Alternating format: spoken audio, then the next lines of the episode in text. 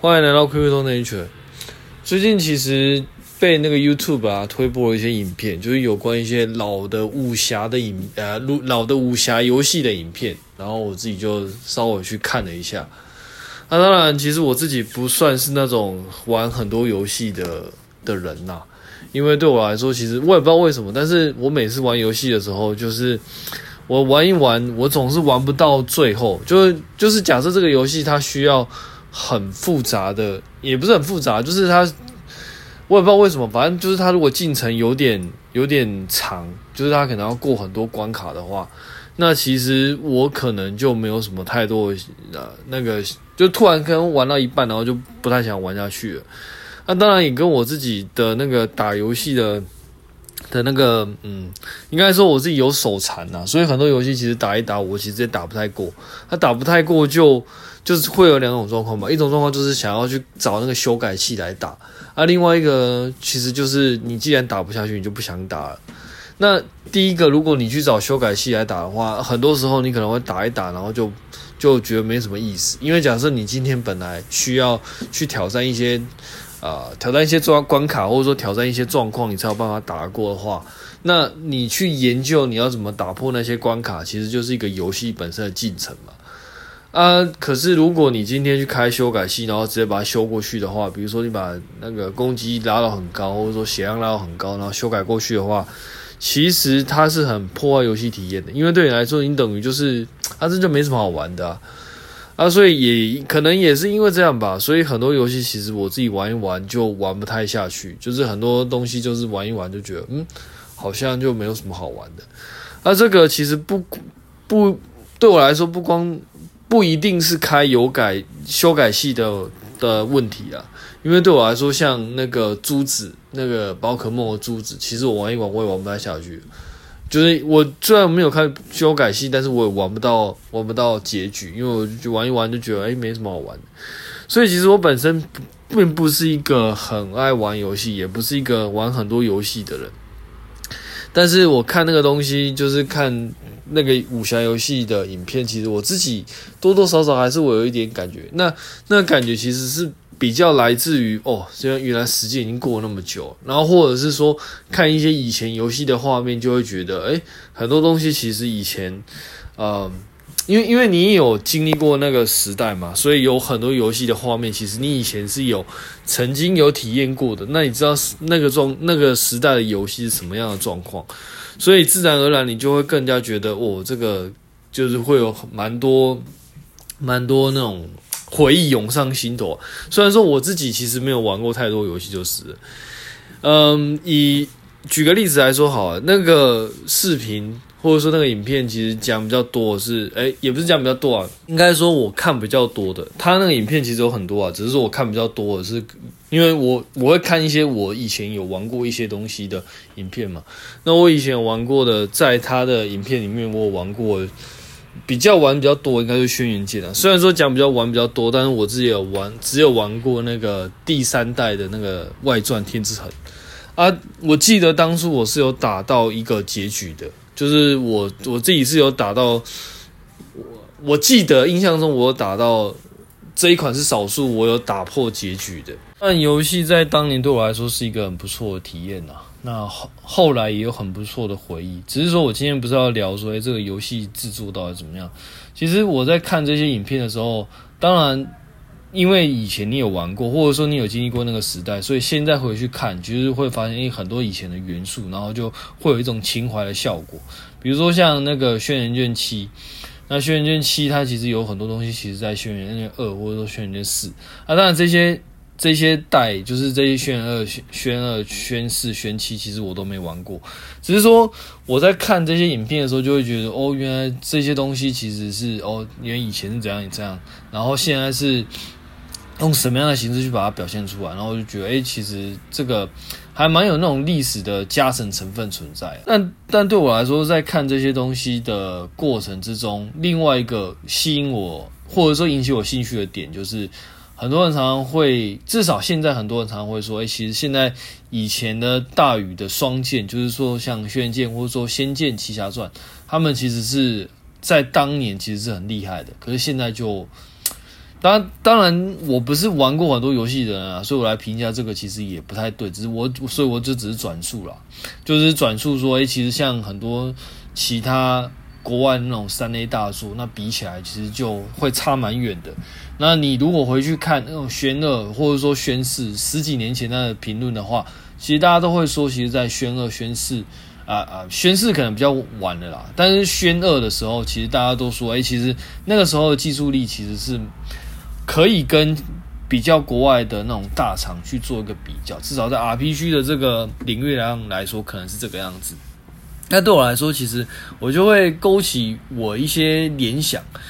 嗯，其实我觉得在台湾呢、很多产业其实或者说不能讲产业，或者软体产业其实比较像是这样，因为软体我自己比较熟啊，所以软体产业比较像是这个样子，就是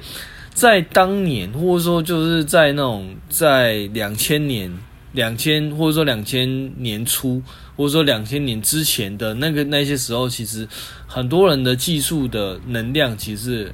到达一定很高的，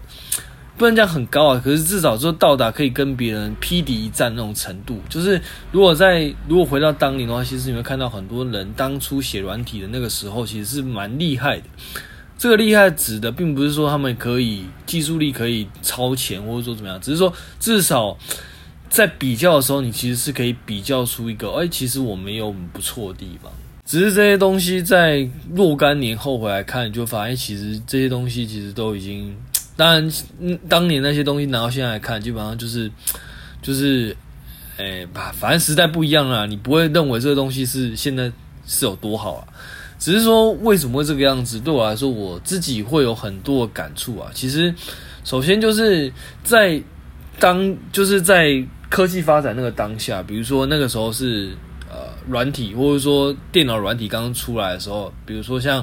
呃一九九五年或者说一九九八年的 Windows 九、Windows 九八，在那个时候其实大家起跑点都差不多。在那个时候，只要你是一个还算跟得上时代的一个软体开发者，你开发出来的东西跟国外相比，其实都不会差太远。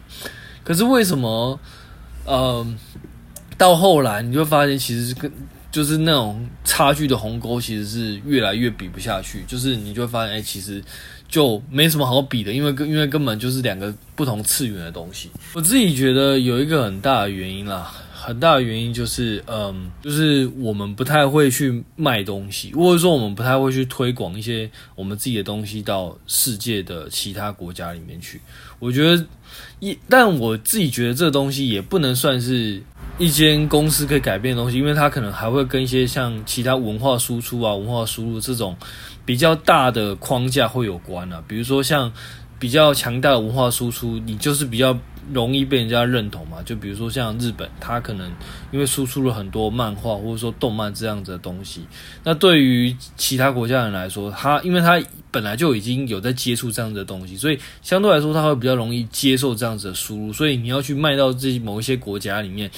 可能相对来说是比较容易的，可是假设你今天并没有这样子的历史，也没有这样的渠道的话，你要去做这样的事情，我自己也觉得应该会相对比较困难。那台湾可能相对来说就会比较少这样的渠道，跟比较少这样的影响力，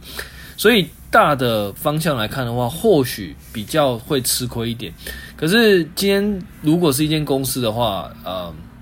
就是这本来就是一间公司，他自己可能必须要想办法去做到的事情嘛，因为。任何，比如说，就算是日本，他们，但我现在讲都是我自己知道的，我自己也不是什么很厉害的那种动漫的东西，动漫很懂动漫的人啊，我只是就我自己看到的东西，然后随便讲讲而已。那，嗯，我自己觉得，以一本是以日本来说好了，我相信应该也是某一些出啊开出版社，或者说某一些商业上的组织，他们自己先发出了一个东西之后。然后后来，诶，他们觉得这东西真的能够做，那可能政府有看到这样的东西，然后再想办法在制度上再继续稍微修改一下，让这样子的输出变得比较容易。但是本质上，你还是要先有那个作品，然后先有那个作品可以先打出去，先有一个公司可以把这些东西先卖出去，卖到其他国家，然后其他国家可能很愿意去接受这样的东西的时候，我觉得还会有后续。谈到比较大的框架的东西啊，当然这是我自己的想法。那呃，我自己觉得比较大的问题就是在那个时候，其实像呃轩辕剑或者说仙剑，他们并没有很成功的把自己的东西推销到其他国家里面去，所以这个就会导致后来我们所看到的结果，就是因为很多人常常，至少我会我常常会很多评论区看到，就是说啊，因为就是国产游戏或者说什么，其但我很不喜欢用什么国产游戏来讲，什么支持国产游戏，呃，我自己觉得你今天买东西本来就是会说。比较嘛，你本来就是会受到评价嘛。你、你、你今天消费者能够接触到的东西本来就很多，那你今天用一些什么国产游戏支持国产游戏什么的，我自己就我自己就会觉得，其实这个是还蛮，反正我是不，我自己是不会买单这样的东西啊。你、你、你买这个东西本来就是看它的特点，它好好在哪里，那它的状况到底怎么样，它跟它的那个竞争者是谁，所以我很常会看到，就是说，因为就是这些。这些游戏它可以动用的资金不够多，所以很多什么剧情就会砍掉啊，什么呃没有办法做下去啊，动画做不好啊，没有资金，反正就是到最后就会发现没有资金。可是问题就是说，因为你在当大家刚。每一个状况都差不多的时候，就是比如说在九呃一九九五一九九八那个时候，其实你并没有把你的东西推出去的时候，那相比于那些有把东西推出去的那些人，他们可能相对来说就拥有比较大的资金来源收入，因为他就是面临到比较大的市场嘛，势必他，比如说你想想嘛，你你今天如果卖给一个，比如说可能他的那个市场可能就是一两一两千万的人口，跟你。跟你的市场可能是几十亿的人口，那那你可能潜在的客户对你来说就差差很远嘛。那潜在客户差很远的话，理论上你的潜在的收益可能也会差蛮远的。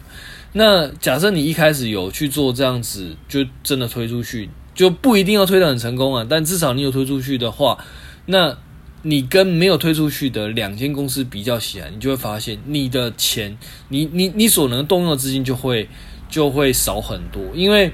假设你今天是投资方的话，你今天也会去看说，哎，这间公司它的潜在客户到底在哪里？然后另外一间呢，它潜在客户到底在哪里？去推估它可能未来，假设它今天真的真的做起来了，那理论上它的收益可能会有它的那个收益的极限可能会到达哪里？所以，当这个状况一旦发生、一再发生之后，你就会发现，因为它不会是一次就发生，它已经是一个阶段、一个阶段、一个阶段，然后慢慢的、慢慢的，你今天有去接触到比较世界的客户的时候，你就会发现，诶，它的路理论上就会越走越宽、越走越广，因为它可以接触到客户越多，那它可以推各种不同的东西，理论上它就。会有机会接触到不同的资金，那就会越长越大。可是，假设你今天就归宿在一个地方的话，那因为你的客户就是这么一些人嘛，那就是会玩这个东西的，本来就可能只是占全部的人的百分之几而已。那你有你把你的那个客户的那个数量限在某个区域的话，其实。就可以想象你的那种资金的那种可以获取的量，大概就不会太多。那长久以来，你就会发现就会有很大的差别。那我自己觉得这样子的状况，在很多台湾的软体的产业，其实是还蛮明显的。那现在最就是发展的最明显的，可能就是 machine learning，或者说所谓的 AI 跟 blockchain。觉得这两个产业目前的状况都会，就是有点像是当初的那个时代。当然。Machine learning 的话，我自己觉得有点不太准。坦白说，Machine learning 的真正发展时期，呃，我觉得说以现在来算的话，可能是真的有点有点晚了。因为 Machine learning 它实际上是一个蛮，我自己觉得它可能跟刚刚讲的软体产业可能又再稍微的不一样一点。因为 Machine learning 它其实不完全是一种从零，就是。它的初始的状态其实是会蛮长的。简单来说，就是 blockchain 它可能，比如说像呃，我我我们拿那个比特币刚开始出来，假设是二零二零一零二零一一好了，那我们可以假设就是从二零一零那个时候是一个起始点。那但但是如果因为我们以前有讲过嘛，如果我们把二零二零到二零二二这个当做是一个。上远古时代，那至少我们现在应该还可以再算在上古时代，因为基本上它的那个立立，说当然它的一开始的初始的出发点，其实你在啊。讲个讲讲简单一点，就是你现在做跟你在五年前做，其实它的差距还没有到非常大。至少我自己觉得，因为因为很多五年前他可能做失败嘛，然后五年后他可能要再做一个。那其实因为现在还没有什么很决定性的那种 app 或者说公司出现，所以我觉得还算。比较在很前面的阶段，就是相比于 Windows 9598，我觉得如果 Windows 九五九八是电脑游戏或者说电脑软体的那种一开始呃百家争鸣的时代的话，那现在其实我觉得勉勉强强还 Blockchain 还可以算是在百家争鸣的时代。而事实上目前现在也是，因为你看到很多不同的公链嘛，比如说像呃以太坊，比如说像 Solana，比如说像 Polkadot，比如说像 Cosmos，比如说像。以 Cosmos 来说，它就可以做做出一些其他的公链了。反正公链很多。那我们就算不讲公链，我们光讲链上的 application，其实也超多的。像什么 Uniswap 啊，像什么 GMX 啊，像什么呃 Jupiter，或者说像那个一些什么 Trader Joe 之类的，反正就很多啦，叫什么 Sushi Swap 之类的。那呃，所以现在还勉强勉勉强强可以算是一个呃。算是一个百家争鸣的时代，那有很多不同的赛道也不断的被推展出来，所以我自己觉得在区块链里面勉勉强强还可以算是在百家争鸣的时代。那这个时候其实就有点像是我们刚刚讲的，在 Windows 九五九八，在一九九五年到一九九八年那个时代，其实很多时候其实还是没有很大的差别。可是今天呢，如果你去看那在 Machine Learning 的话，我之所以会觉得 Machine Learning 其实已经不太算的最大的原因，是因为。其实很多公司已经发展很久了，非常非常久了。以我自己的工作工作那个经验来说，其实我在二零一二年、二零一三年那个时候开始去踏入这份工作的时候，其实很多东西只是换一个名词在讲而已。那个时候，呃，那个时候比较做比较多，但跟现在还在做，但是那个时候做最多的应该是那种呃影像辨识的那种 AI 产业，就是。自动光学检测产业，那这个东西其实它的历史已经算是蛮久，至少在当年我刚进入就是 machine learning 的 application 这个产业的时候，其实人家已经做很久了。那那个时候做最久的，我知道的应该是那个在德国厂商。那人家那个时候德国厂商已经有一套完整 SDK，然后再加上一个摄影机，因为我记得那个时候应该是跟摄影机，然后它会有一些软体可以可以用。可以选择不用它的软体，你也可以选择就是买它的硬体，然后用它的软体，我觉得都可以。反正就是这个是那个时候就是出售选项。那嗯，所以其实有很多厂商，其实，在某一些特定的领域，虽然说在那个时候我们不会把它。当成 AI，事实上我自己对于 AI 这个词其实也有点感冒。不过 anyway，现在可能叫 AI，可是，在当年它可能并不一定叫 AI，它可能叫什么呃检测产业，或者说光学检测产业。但事实上，它用的东西呢，其实跟现在的所谓的 machine learning 其实不会有很决定性的差别。他们我会把他们视为是 machine learning 的同一类，只是说不同的实作技术。它相对来说比较没有像 neural network 这一种的比那么大参数，然后也那么大的那种弹性，也那么大的优化空间。但是呢，它就是很针对性的做每一个问题，然后它让使用者或者说让开发者有更多，呃，就是你可以就是都让你调，只是说。啊、不对，应该是说它限制的某些东西，有很多东西是不让你调的，它就已经写死了，然后只剩下某些参数可以让你调。那这些东西是建立在所谓的数学的推导上面。如果你感兴趣的话，你可以去看一个东西，叫一个东西叫 OpenCV 啦，那里面有包含很多所谓的视觉辨识的那种演算法。那嗯，在那个时候是它是用这样的形式去出来的。那现在只是把这一些的演算法。里面本来写死的东西，然后用方寻的方式去取代掉。那这些方寻它其实就是一个又一个的那种有很大数量的参数的方寻。那这些方寻它是怎么样去调整出来的？它其实就是透过资料去做那种 optimize 吧 optimize 出来的，只是这样而已。所以本来本来很多东西是人为去限制说，哎。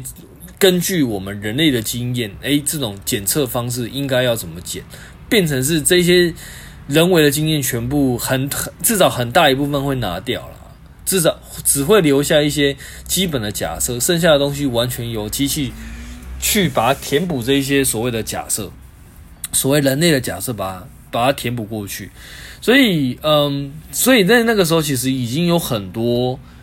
这样子的演算法出现。那当然，那个时候不是不是没有 neural network，只是说那个时候 neural network 是算不动，就是呃，因为那个时候还没有。或者说那个时候 GPU 的运算还没有到一个很主流的时候，以前我有讲过，在那个时候我也曾经跟我老板推荐 GPU，只是说被打枪，因为他觉得那东西根本不是未来。啊，当然现在的结果是怎么样？嗯，我想大家都知道。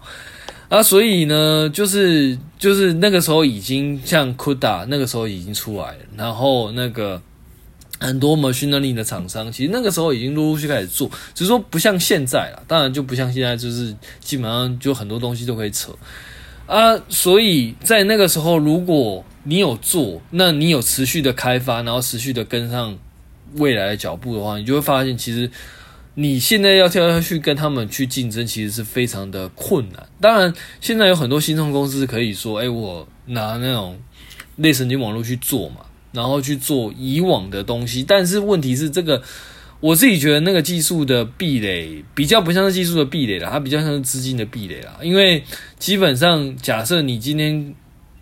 一间公司，你所你假设要用类神经网络，你需要的成本可能就是就是那么多。不管你是新创公司，不管你是已经开发过很多 machine learning 专案的公司，其实你用你需要去动到的金额可能就那么多，因为你可能就以前有讲过嘛，你 GPU 的数量或者说呃 ASIC 的数量到底要买到多少？那你你的资料量，你你资料量，你你可以动用资料量有多少？你需要维护的成本到底有多少？这些东西全部都是 它它。它就是一个呃，你必须要去克服的难关了。这也是做那种 machine learning 其实比较困难的地方，不比较不像是技术的壁垒啊。虽然说以一个开发者，我这样讲，虽然说好像在有点在讲说，诶、欸，其实开发不重要，其实开发是很重要，只是说，嗯、但呃，很多东西其实并不是完全由一家去做出来的啦。我必须说，就是很多东西其实是呃，学术界，然后一些。工业界，然后大家不断的去一代一代的去一代出来的，所以，呃，单一公司所能够造成的影响力，其实是我个人是相对有限啊。最极限可能就是像 Google、Microsoft 这一种的一间公司里面，其实基本上扛起了很多那种很多研发能量，那这种是相对来说很少数的公司啊。那就就连这种这么大型的公司，他们。占有的比例可能都不会到太多的时候，那你就更殊难想象那种小公司。那基本上你能够，嗯、你单单一个人能够造成的影响或者说改变的东西，其实是是有限的。所以也就是说，在现在的时空条件背景下，你能够你能够做到就是跟别人不一样的东西，其实我觉得已经越来越少了。那那种那样子的东西，在现在来说，其实就只能。比较比较有可能出现在大公司里面，比如说像 OpenAI 啊，比如说像 d i m i 之类这样子比较大型的开发公司。所以其实如果从这个脉络推演下来的话，你就会发现，其实这样现在的这个状况跟我们刚刚讲那种游戏的状况其实是有点像的。就是你今天小公司，或者说你今天也不能讲小公司啊，可是相对小的公司，你今天。做一个 machine learning 或者说 AI 的专案，你能动用的资金就是那一些，那你能够做出来的东西，可能也就是那一那一些东西。你可能很多时候你必须要去拿别人已经 present 过好的 model，然后自己再稍微缝缝改改、修修改改，然后才能拿到一个 application。那这样子的东西，你要怎么样去跟那种大公司，然后他有他可以自己。呃，动用到很多资源，然后自己重新做一个 model 来的，就是你一定要怎么去跟他们竞争呢？因为非常困难啊，因为人家的模型只要去改变一下授权的状况，你可能对你来说，你可能就不一定有办法做下去。那改个费用，或者说改限制一些费用，基本上很多公司你就做不下去了。当然，我们不排除以前。嗯，我我们一些朋友有在思考一个东西，就是说，machine 那个模型有可能会像那种在像那种什么做晶片设计的那种授权方式，比如说像 ARM，他可能就做了某一些那个呃那个 CPU architecture，然后他拿着 CPU architecture 去卖，授权给你改，那你有办法去改到一个更符合某一些计算的状况的话，那他可能就帮你收一个授权费这样。我觉得这样的状况也是有可能发生啊，但是那个东西跟你自己有办法去窥业出来一个模型，然后去去统治或者说去占领某一块东西的那种市占的话，我自己觉得相对来说就是不同维度的东西了。那当然也不能说像呃接受一些授权，比如说像联发科这样子的公司，他们就不是好公司，只是说你的那种。自由度跟弹性度其实就会差蛮远。就是假设今天这些公司它有办法自己完全独立，自己去研研究自己的架构，然后自己开发自己架构，然后自己把它把它推到就是真正就是投片，然后真正把它做出来的话，我觉得这个东西跟你今天只是拿别人做好的公版，然后去修改它，然后推成一个那个晶片，然后把它投。投片，我自己觉得这两个还是很大自由度的差别啊。因为对前者来说，假设今天别人不授权给你，或者说授权金拿很贵，其实对你来说没有差，了不起我就自己做。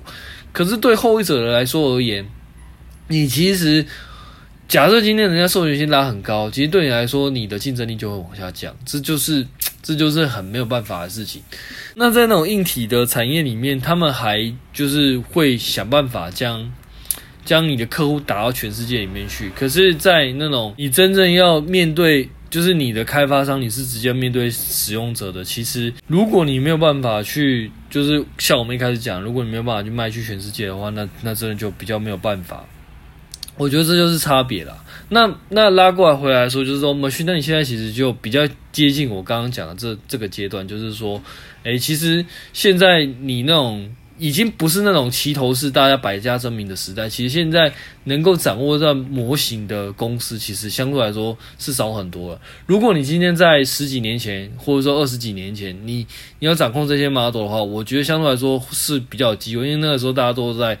就是也不知道哪哪些模型会会成功嘛。至少在我觉得最晚最晚所谓的百家争鸣时代，可能是在二零一五到二零一零之间。也不是说后来这些像我们现在，你你现在一定还可以还是可以看得到某一些公司，它找到钱，然后想要做跟那个 OpenAI 或者说像 Diman 这样子的公司，但我觉得这样子的机会会越来越少，因为 Machine Learning 它发展的那种周期其实是很长的，它其实是在可能在我印象中啦，大概是在两千年。或者说，在更之前，其实已经有在有人在做那种 neural network 之类的的东西。当然，我们不一定要把时间拉那么长嘛。可是，如果你今天在二零至至少最晚在二零一五年之前，如果你没有办法去搭上这个东西的话，我觉得日后你要想办，你要再有办法跟这些公司去做竞争。就比如说，诶，大家都可以，比如说我 A 那好几间公司，然后每间公司就开不同的模型，然后去。去那个呃，看哪一家模型效果比较好。我我自己觉得现在这个状况其实是比较难的啦，因为现在其实比较已经比较偏向于就是某一些公司它有办法就聚集很多的资源，但是其他公司大概就很很难去做到类似的事情。那我自己觉得，Blockchain 现在的阶段也蛮像在百家争鸣的后期的。我这当然这是我自己觉得啦。就是这个阶段，我个人会认为可能已经到了那种百家争鸣的后期，所以你会看到很多那种在上一轮牛市，它其实还有还有继续活着的，其实它可能越来越就是越会可能会那地位很难被撼动了。然后你会看到新的那种链啊，或者说新的 application，其实它可能就会越来越难跟现有这些这一些呃很成熟的 application 去做一些竞争。这是这是我自己的我自己的看法，所以对对我来说，那一些就是上一轮有虽然有到一定程度，但是现在跌下来，但是现在又没有拉起来，这些专案我自己就会像我我自己以前有讲过啊，这些专案我可能就会慢慢的观察。那如果说他可能真的说表现不好的话，我可能就我本来就已经不会慢慢就我我本来就已经不会加，我我我就只会在那边跟他看着。那接下来我可能就会慢慢把它把它出掉，因为我对我来说，我可能就觉得这些这专案可能就可能机会就越来越渺茫了啦。因为嗯，首先这个世这个世界本来就是有竞品的嘛，那你在同一个时期你打不过这些竞品的话，其实等待你唯一的命运就是就就就就就是消失不见了，就是会成为历史的眼泪了。呃，目前来说，那但我就不点名某某一些专案，其实专案就是有刚刚我讲的这些情况的专案，其实有蛮多的啦。那我自己其实就比较好险的，就是我自己对于这些专案的那种占比来说，相对没有那么那么大，所以对我来说就还好。它它它就是一个可能需要停损的东西啊。那如果说就是对你就是。对一个人来说，如果占比很大的话，那真的就会比较稍微比较伤一点了。不过没办法，这个商业竞争的本质其实就是这个样子，就是有一些人会赢，可能就是某一些公司可能就会输掉。那输掉了就是没办法，所以这个也是我一直一直都觉得，哎，像这东西它比较难，至少我自己会我自己比较难找，就是推荐进来投资的原因，因为我觉得这东西它的变化程度实在是太大。很多可能在去年前年，你可能还找得出，诶，大家说这东西为什么未来会发展？但现在你就会，你就可能会看到，其实它别人跌下去的时候，大家都跌的很多都跌的差不多深了。但是现在目前看起来拉有有在涨回来的，可能有一些可能就真的没有再涨回来了，或者说涨的其实有差啊，别人涨了两三倍，那你涨了二三十趴，那其实就就没什么用了，因为大家一样都跌得快。啊、七八十、八九十，甚至九十几趴，那别人有办法拉回到只跌了百分之六十几，那那对你来说，你可能还停留在八十几趴。这个时候，你就会发现，诶，其实很多东西它就是它它真的会有太弱，